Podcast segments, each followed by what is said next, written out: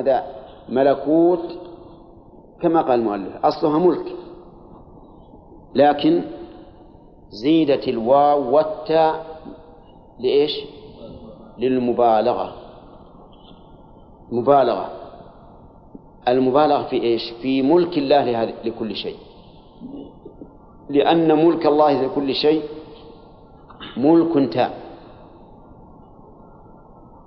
لم يسبق بعدم ولا يلحق بزوال، بين ملك غيره ملك ناقص، فأنت في الأصل لم تملك هذا الشيء ثم ملكته بعد، ومع ملكك إياه فإن هذا الملك قابل للزوال، ثم إن ملكك إياه ليس ملكا مطلقا تفعل فيه ما شئت، بل هو ملك مقيد، أما ملك الله فهو تام، ولهذا جاءت الواو والتاء للمبالغة، ملكوت كل شيء أي ملك كل شيء. طيب، هذا يمكن أن نجعله دليلا، نعم دليلا ثامنا. أولا تنزيه الله عن كل نقص، هذا دليل لأن عجزه عن إحياء العظام وهي رميم نقص ينافي التنزيه، فإذا ثبت أنه عز وجل منزه عن كل نقص لازم من ذلك تنزيهه عن العجز عن إعادة هذه العظام. أيضا بيده ملكوت كل شيء، ربما نجعلها دليلا، كيف؟ لأن الذي يملك كل شيء ملكا مطلقا مبالغا فيه بالواو والتاء، نعم، قادر على أن يحول هذا المملوك إلى ما شاء، ولهذا المؤلف رحمه الله فسر الملكية هنا بالقدرة، قال القدرة على كل شيء، ولكن كلامه فيه نظر، بل نقولها مالك لكل شيء، وإذا ملكه ملكا مطلقا فهو قادر على أن إيش؟ على أن يتصرف فيه كما شاء. كم دليل هذه؟ طيب، العاشر قال وإليه تردون في الآخرة. إليه لا إلى غيره، تردون في الآخرة ليجازيكم. ووجه الدلالة من هذه الجملة أنه لا رجوع إلى الله في الآخرة إلا بعد إحياء هذه العظام الرميم.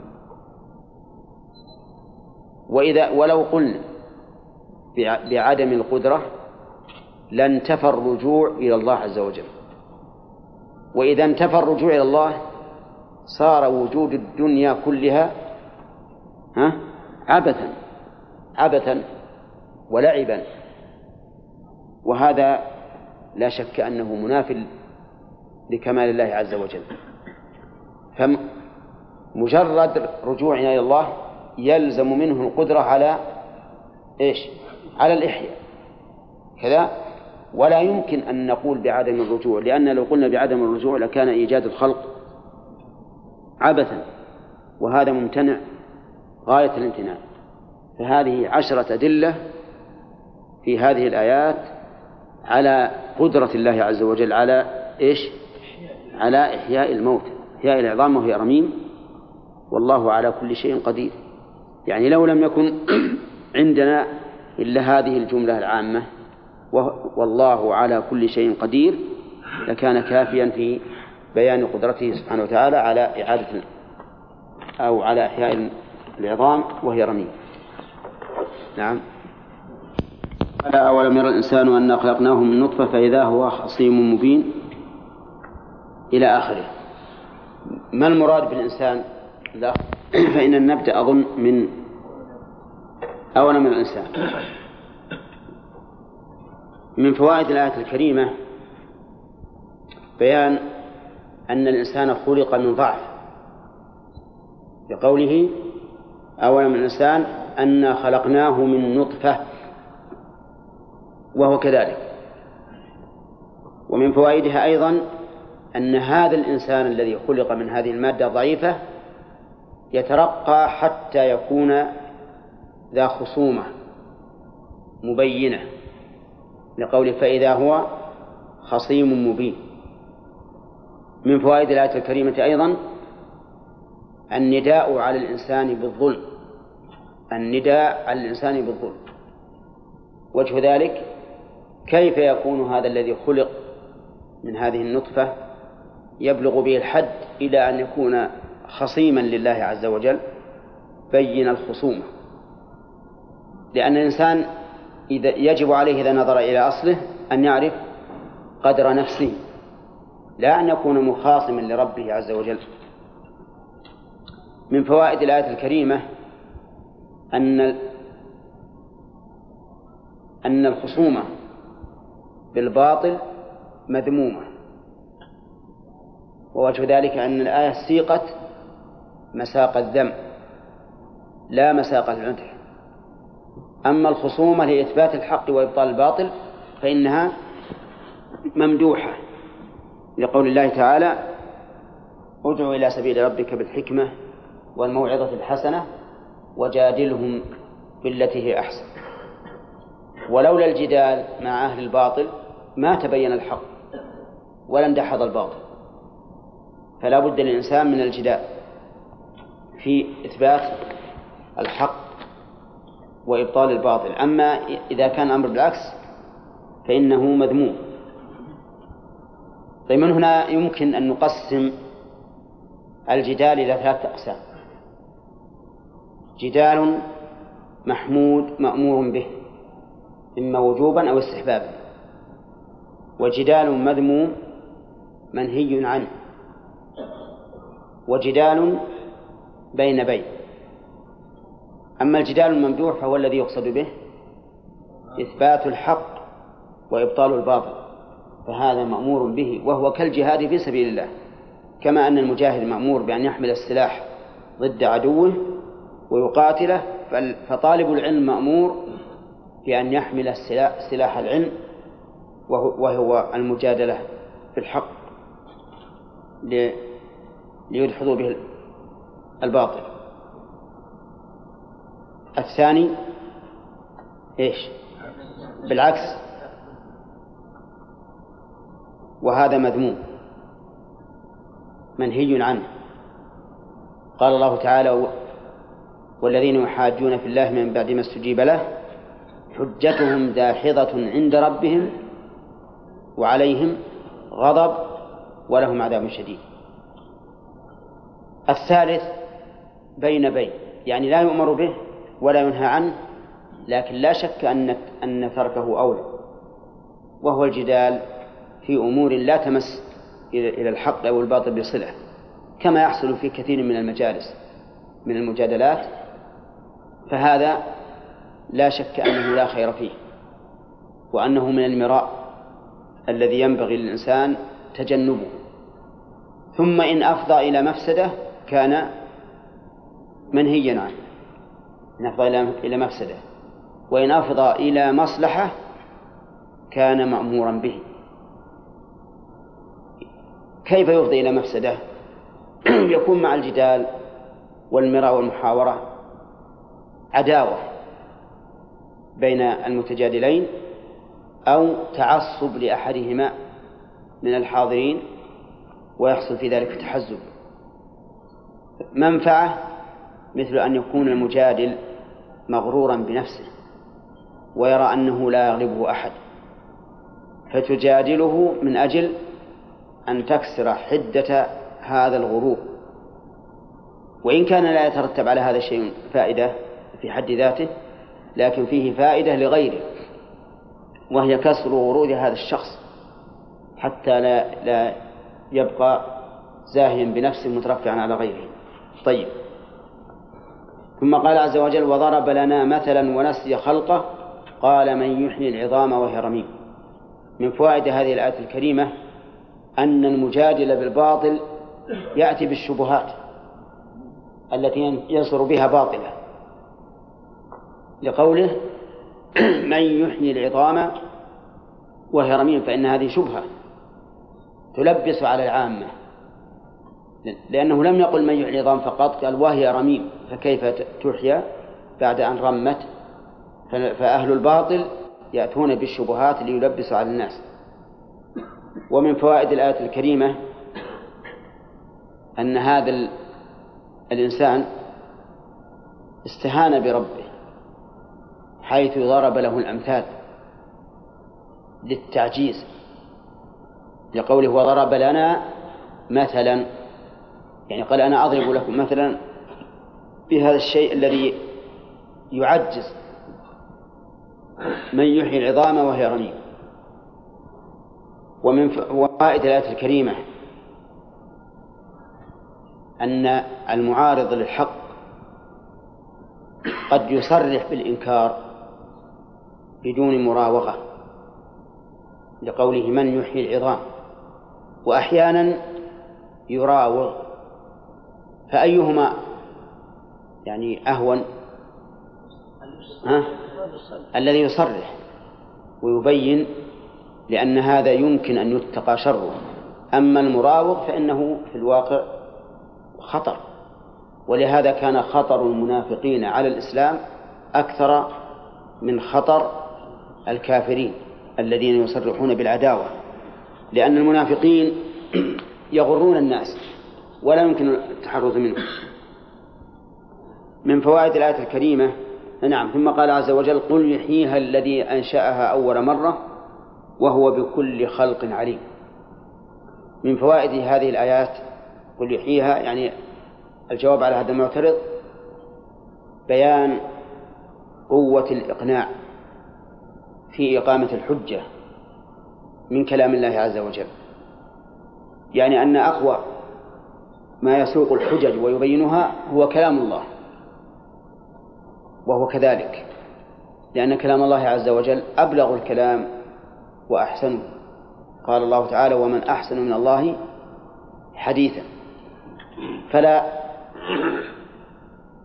من أحسن من الله حديثا أو من أصدق من الله حديثا.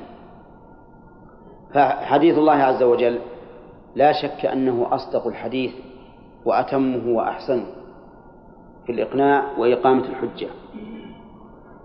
من فوائد الآية الكريمة الاستدلال بالأشد على إمكان الأخف، لقوله يحييها الذي أنشأها أول مرة، فقد استدل بالأشد على إمكان الأخف. ما هو الأشد فيها بما نحن بصدده؟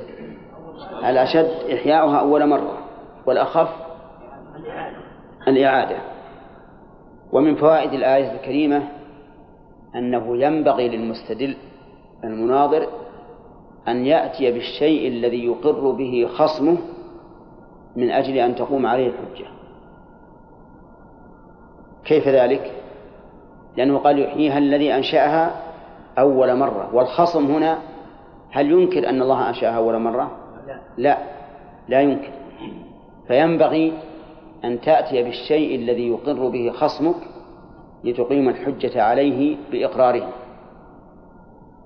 وهذا أدب من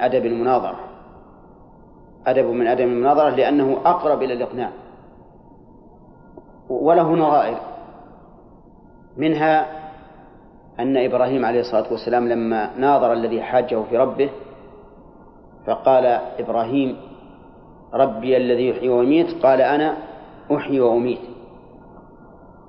فعدل إبراهيم عن ذلك وقال فإن الله يأتي بالشمس من المشرق، وهذا يقر به الخصم، فأتي بها من المغرب، وهذا لا يمكن الخصم أن يقوم به.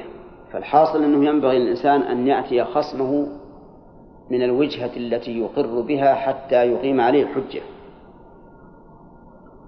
من فوائد الآية الكريمة تمام قدرة الله سبحانه وتعالى في إنشاء هذه العظام لأول مرة، لأنه لا أحد يستطيع أن يخلق هذه العظام. يا أيها الناس ضرب مثل فاستمعوا له إن الذين تدعون من دون الله لن يخلقوا ذبابا ولو اجتمعوا له مع أن الذباب ليس فيه العظام القوية الصلبة، فإذا كانوا لا يقدرون على ذلك فهم على ما هو أعظم أعجز. ومن فوائد الآية الكريمة علم الله سبحانه وتعالى بكل خلق، كذا. هل سبق لنا في التفسير هل الخلق هنا بمعنى المخلوق أو بمعنى الفعل؟ ذكرنا أنه يحتمل الأمرين، لكنه بالفعل احتماله للفعل أكثر، يعني كل خلق فالله عليم به. ومن المعلوم أن العالم بالخلق عالم بالمخلوق، كما قال تعالى ألا يعلم من خلق وهو اللطيف الخبير. طيب، إذن يستفاد من ذلك عموم علم الله سبحانه وتعالى بكل خلق، أي بكل صنع يصنعه مما نتصور ومما لا نتصور، وبكل مخلوق، لأن العالم بالخلق عالم بالمخلوق. طيب، ثم قال تعالى الذي جعل لكم من الشجر الأخضر نارا فإذا أنتم منه توقدون. من فوائد هذه الآية الكريمة بيان قدرة الله عز وجل، حيث يتولد من هذا الشيء الرطب البارد شيء حار يابس، فتولد الشيء من ضده دليل على كمال القدرة، لأن العادة أن الضدين متنافران لا يلتقيان أبدا، وهنا صار أحدهما يتولد من الآخر. ومن فوائدها أيضا الاستدلال بالأشد على الأخف، لأن التنافر بين الرطب واليابس والحار والبارد أعظم من أن يعاد الخلق أو تعاد العظام بعد رميمها، فالقادر على هذا الشيء قادر على إحياء الموتى. طيب، ومن فوائد الآية الكريمة بيان نعمة الله علينا بهذا الجعل، أي بجعله من الشجر الأخضر نارا. وجه الدلالة الذي جعل لكم، وإلا لكان يكتفى فيقال الذي جعل من الشجر الأخضر نارا، لكن ذلك لمصلحتنا، ففيه نعمة من الله عز وجل على عباده بهذه النار. وقد قرر الله هذه النعمة في قوله أفرأيتم النار التي تورون أأنتم أنشأتم شجرتها أم نحن المنشئون. ولا أحد ينكر ما في الطاقة الحرارية من المنافع العظيمة للخلق، فأنواعها بل أجناسها لا تحصر، فضلا عن أفرادها. ومن فوائد الآية الكريمة تقرير الشيء بالواقع، يعني بدل أن نلقيه تصورا في الذهن نذكر واقعه بالفعل. من أين تؤخذ؟ من قوله فإذا أنتم منه توقدون، فهو بين أنه جعل لنا من الشجر الأخضر نارا، وهذا يعطينا تصورا بأن الله سبحانه وتعالى جعل لنا من الشجر الأخضر نارا نستفيد منها. ثم بين ذلك بذكر الأمر، أو حقق ذلك بذكر الأمر الواقع، فإذا أنتم منه توقدون، تحسونه بواقعكم وتلمسونه بأيديكم. ثم قال الله عز وجل أوليس الذي خلق السماوات والأرض بقادر على أن يخلق مثلهم. بلى، هذه الآية من فوائدها الاستدلال بالأشد على الأخف، لأن الله تعالى استدل بخلق السماوات والأرض أو بقدرته على خلق السماوات والأرض على قدرته على إحياء العظام وهي رميم. ومن فوائد الآية الكريمة بيان قدرة الله سبحانه وتعالى وعظمته، حيث خلق هذه السماوات والأرض بما فيهما من المصالح والمنافع والأجرام الثابتة وغير الثابتة، وهذا دليل على كمال قدرته سبحانه وتعالى.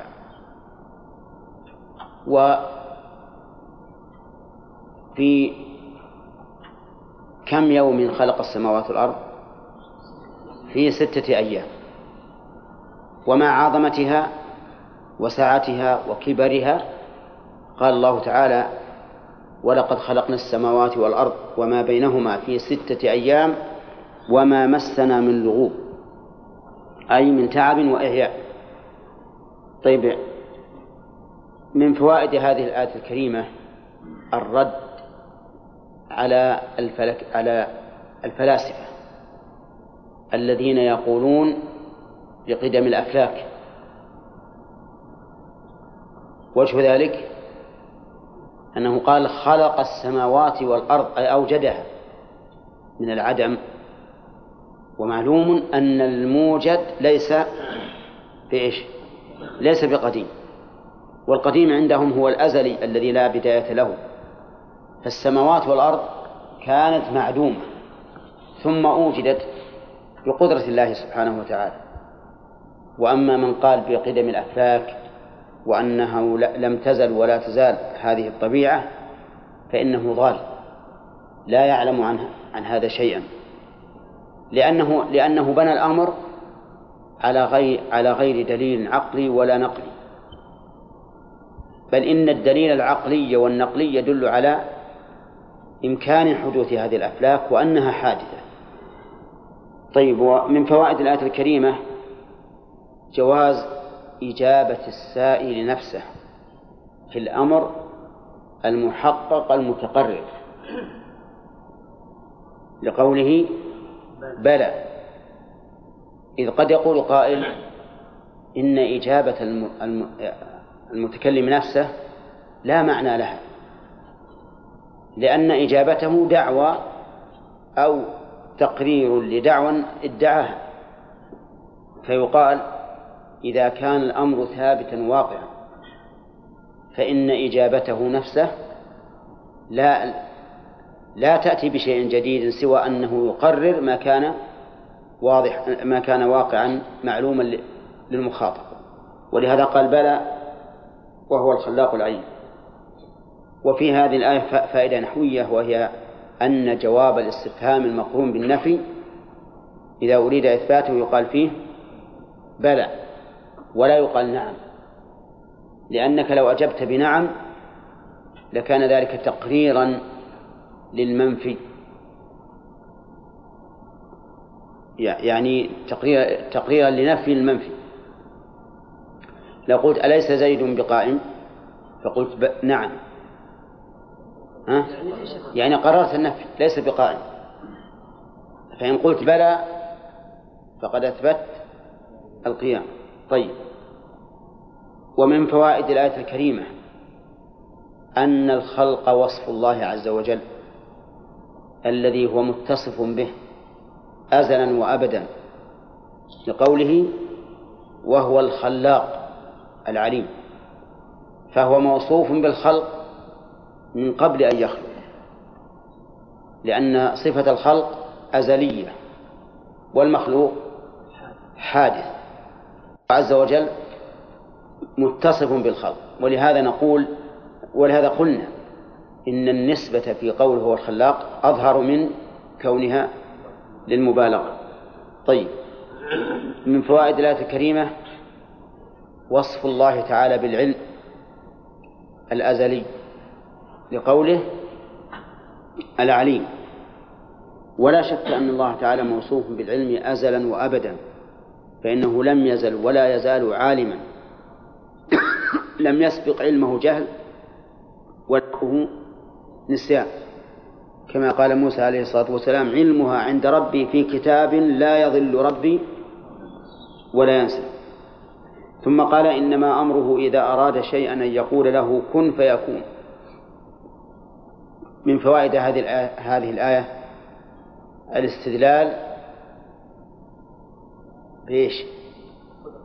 الاستدلال بعموم قدرته عز وجل وتمامها على قدرته على إحياء الموتى.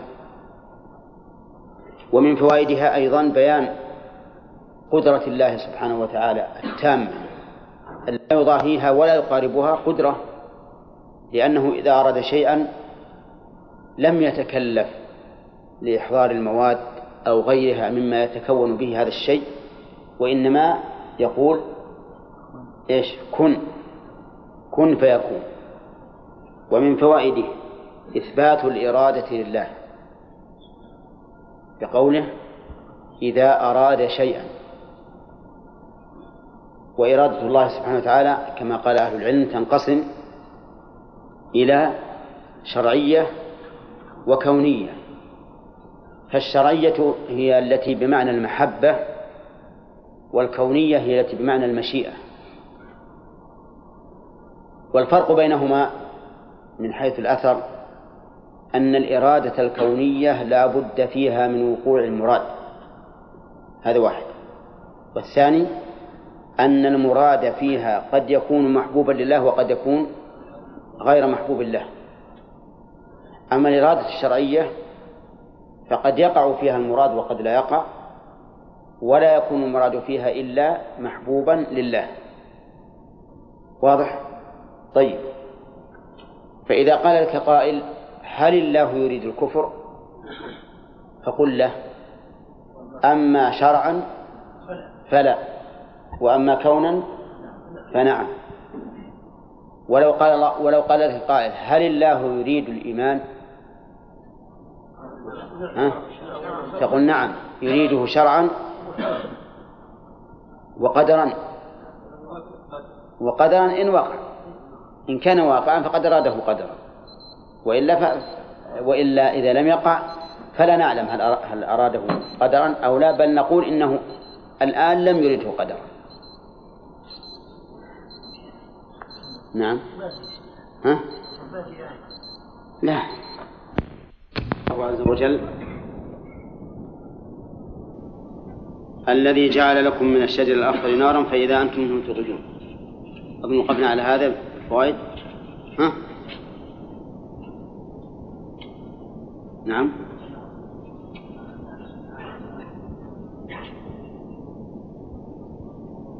نعم. قال الله تعالى إنما أمره إذا أراد شيئا أن يقول له كن فيكون. في هذا الحديث، في هذه الآية الكريمة فوائد، منها بيان قدرة الله عز وجل، وأنه إذا أراد شيئا أي شيء يكون فإنما يقول له كن فيكون. ومنها إثبات الإرادة لله بقوله إذا أراد شيئا.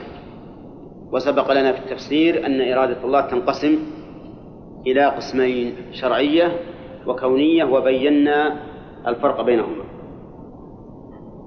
ومن فوائد الآية الكريمة إثبات القول لله لقوله أن يقول له كن فيكون. ومن فوائدها أن كلام الله عز وجل يكون بحرف لقوله كن، فإن كن كلمة مكونة من حرفين. وإثبات أنه بصوت لقول أن يقول له كن فيكون، فهذا خطاب موجه لما أراده الله، وهو يقتضي أن يكون هذا المراد سامعا لهذا القول، ولا سماع إلا بإيش؟ إلا بصوت. فيكون في الآية رد على قول الأشاعرة في كلام الله عز وجل، حيث يقولون إن كلام الله هو المعنى القائم بنفسه، وأن ما يسمع من الحروف من الأصوات والحروف فهو عبارة عن كلام الله، ويرون أن هذا المسموع مخلوق. ولهذا قال بعض المحققين منهم أو المنصفين منهم إنه في الحقيقة لا فرق بيننا وبين المعتزلة في كلام الله، لأننا متفقون على أن ما بين دفتي المصحف فهو مخلوق. فإذا كانوا متفقين على هذا فإن قول المعتزلة قد يكون خيرا من قوله، لأن المعتزلة يقولون إنما بين دفتي المصحف، انتبه أحمد، يقولون إنما بين دفتي المصحف إيش؟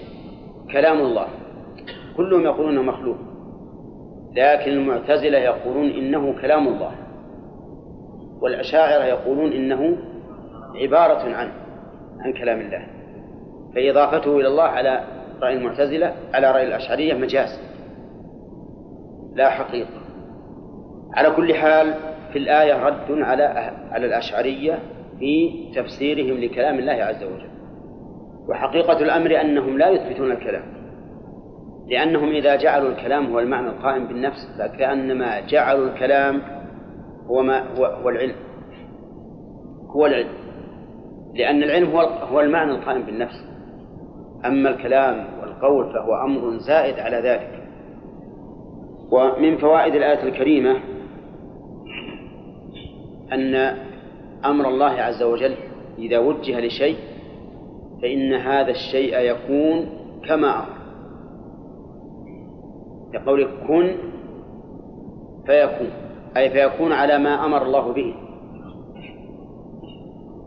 في العين والوصف. فإذا أراد الله إيجاد شيء قال كن فكان على حسب ما أراده الله عز وجل. ثم قال تعالى فسبحان الذي بيده ملكوت كل شيء وإليه ترجعون.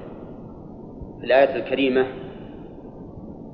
من الفوائد تنزيه الله سبحانه وتعالى عن كل نقص وعيب، ويؤخذ من قوله فسبحان الذي بيده ملكوت كل شيء، سبحان. ومر علينا في التفسير أن الذي ينزه الله عنه أمره النقص في صفاته ومماثلة المخلوقين، فعلمه عز وجل لا يناله نقص، لا من حيث الشمول ولا من حيث السبق ولا من حيث اللحوق، ولا يماثل علم المخلوقين، وهكذا بقية الصفات. من فوائدها أن ملكوت السماوات والأرض وكل شيء فهو بيد الله عز وجل، لقوله الذي بيده ملكوت كل شيء، فهو مالك لكل شيء ولا أحد يشركه في ملكه، كما قال الله تعالى قل ادعوا الذين زعمتم من دون الله لا يملكون مثقال ذرة في السماوات ولا في الأرض وما لهم فيهما من شرك وما له منهم من ظهير ولا تنفع الشفاعة عنده إلا لمن أذن له. ومن فوائد الآية الكريمة أن مرجع الخلائق إلى الله بقوله وإليه ترجعون، وهذا الرجوع يشمل الرجوع إلى الله تعالى يوم القيامة، والرجوع إلى الله تعالى في أحكام الخلق الكونية والشرعية، كما قال تعالى وما اختلفتم فيه من شيء فحكمه إلى الله، وقال تعالى فإن تنازعتم في شيء فردوه إلى الله والرسول إن كنتم تؤمنون بالله واليوم الآخر ذلك خير وأحسن تأويلا. ومن فوائد الآية الكريمة بيان حكمة الله سبحانه وتعالى، وذلك بكون الرجوع إليه وأنه لا بد من الرجوع إلى الله، لأنه لولا هذا الرجوع لكان خلق الخلق عبثا لا فائدة منه، إذ أنه لولا هذا الرجوع والمجازات على العمل في هذا الرجوع لكانت الخليقة خلقت ليفسد في الأرض من يفسد ويحصل الفتن والشرور، والنهاية لا شيء. طيب، في هذه الآيات كلها إثبات قدرة الله سبحانه وتعالى على إحياء العظام وهي رميم، وذلك من 10 أوجه.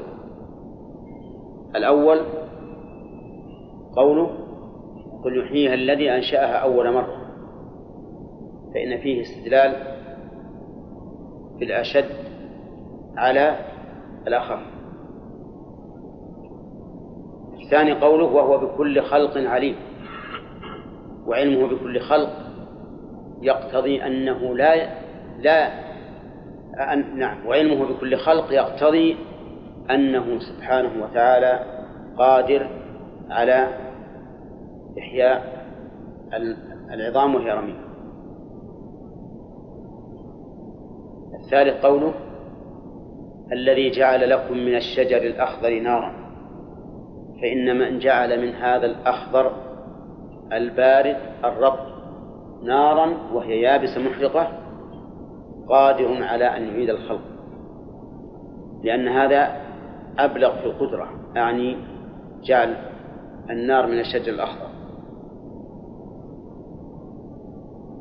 الرابع خلق السماوات والأرض، قدرته على خلق السماوات والأرض دليل على قدرته على إحياء العظام وهي رميم، لأن خلق السماوات والأرض أعظم. أوليس الذي خلق السماوات والأرض بقادر على أن يخلق مثله. الخامس والسادس الخلاق العليم، والخلاق صفة لازمة له، وكونه خلاقا يشمل أن يخلق كل شيء، وكونه عليما يدل على أنه لا يخفى عليه شيء من الخلق حتى يعجز عنه.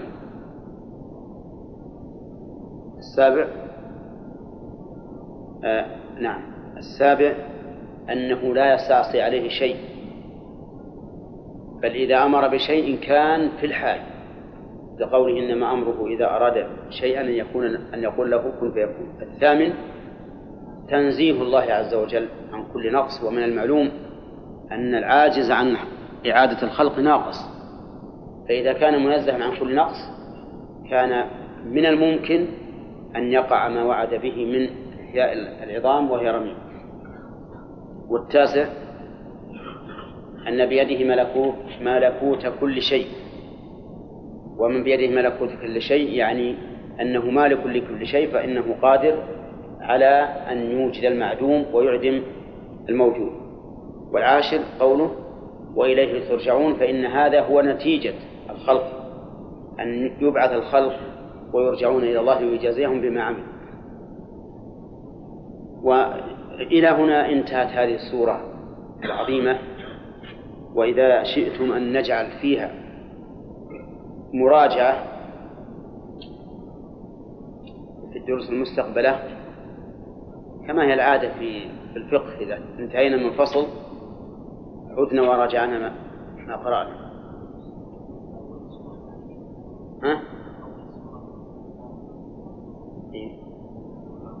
والذي في السنة الماضية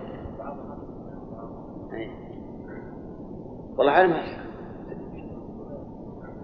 إذا رأيتم أن نتخذ هذا طريقا، أننا كلما خلصنا من سورة رجعنا إليها للمناقشة، أو تحبون أن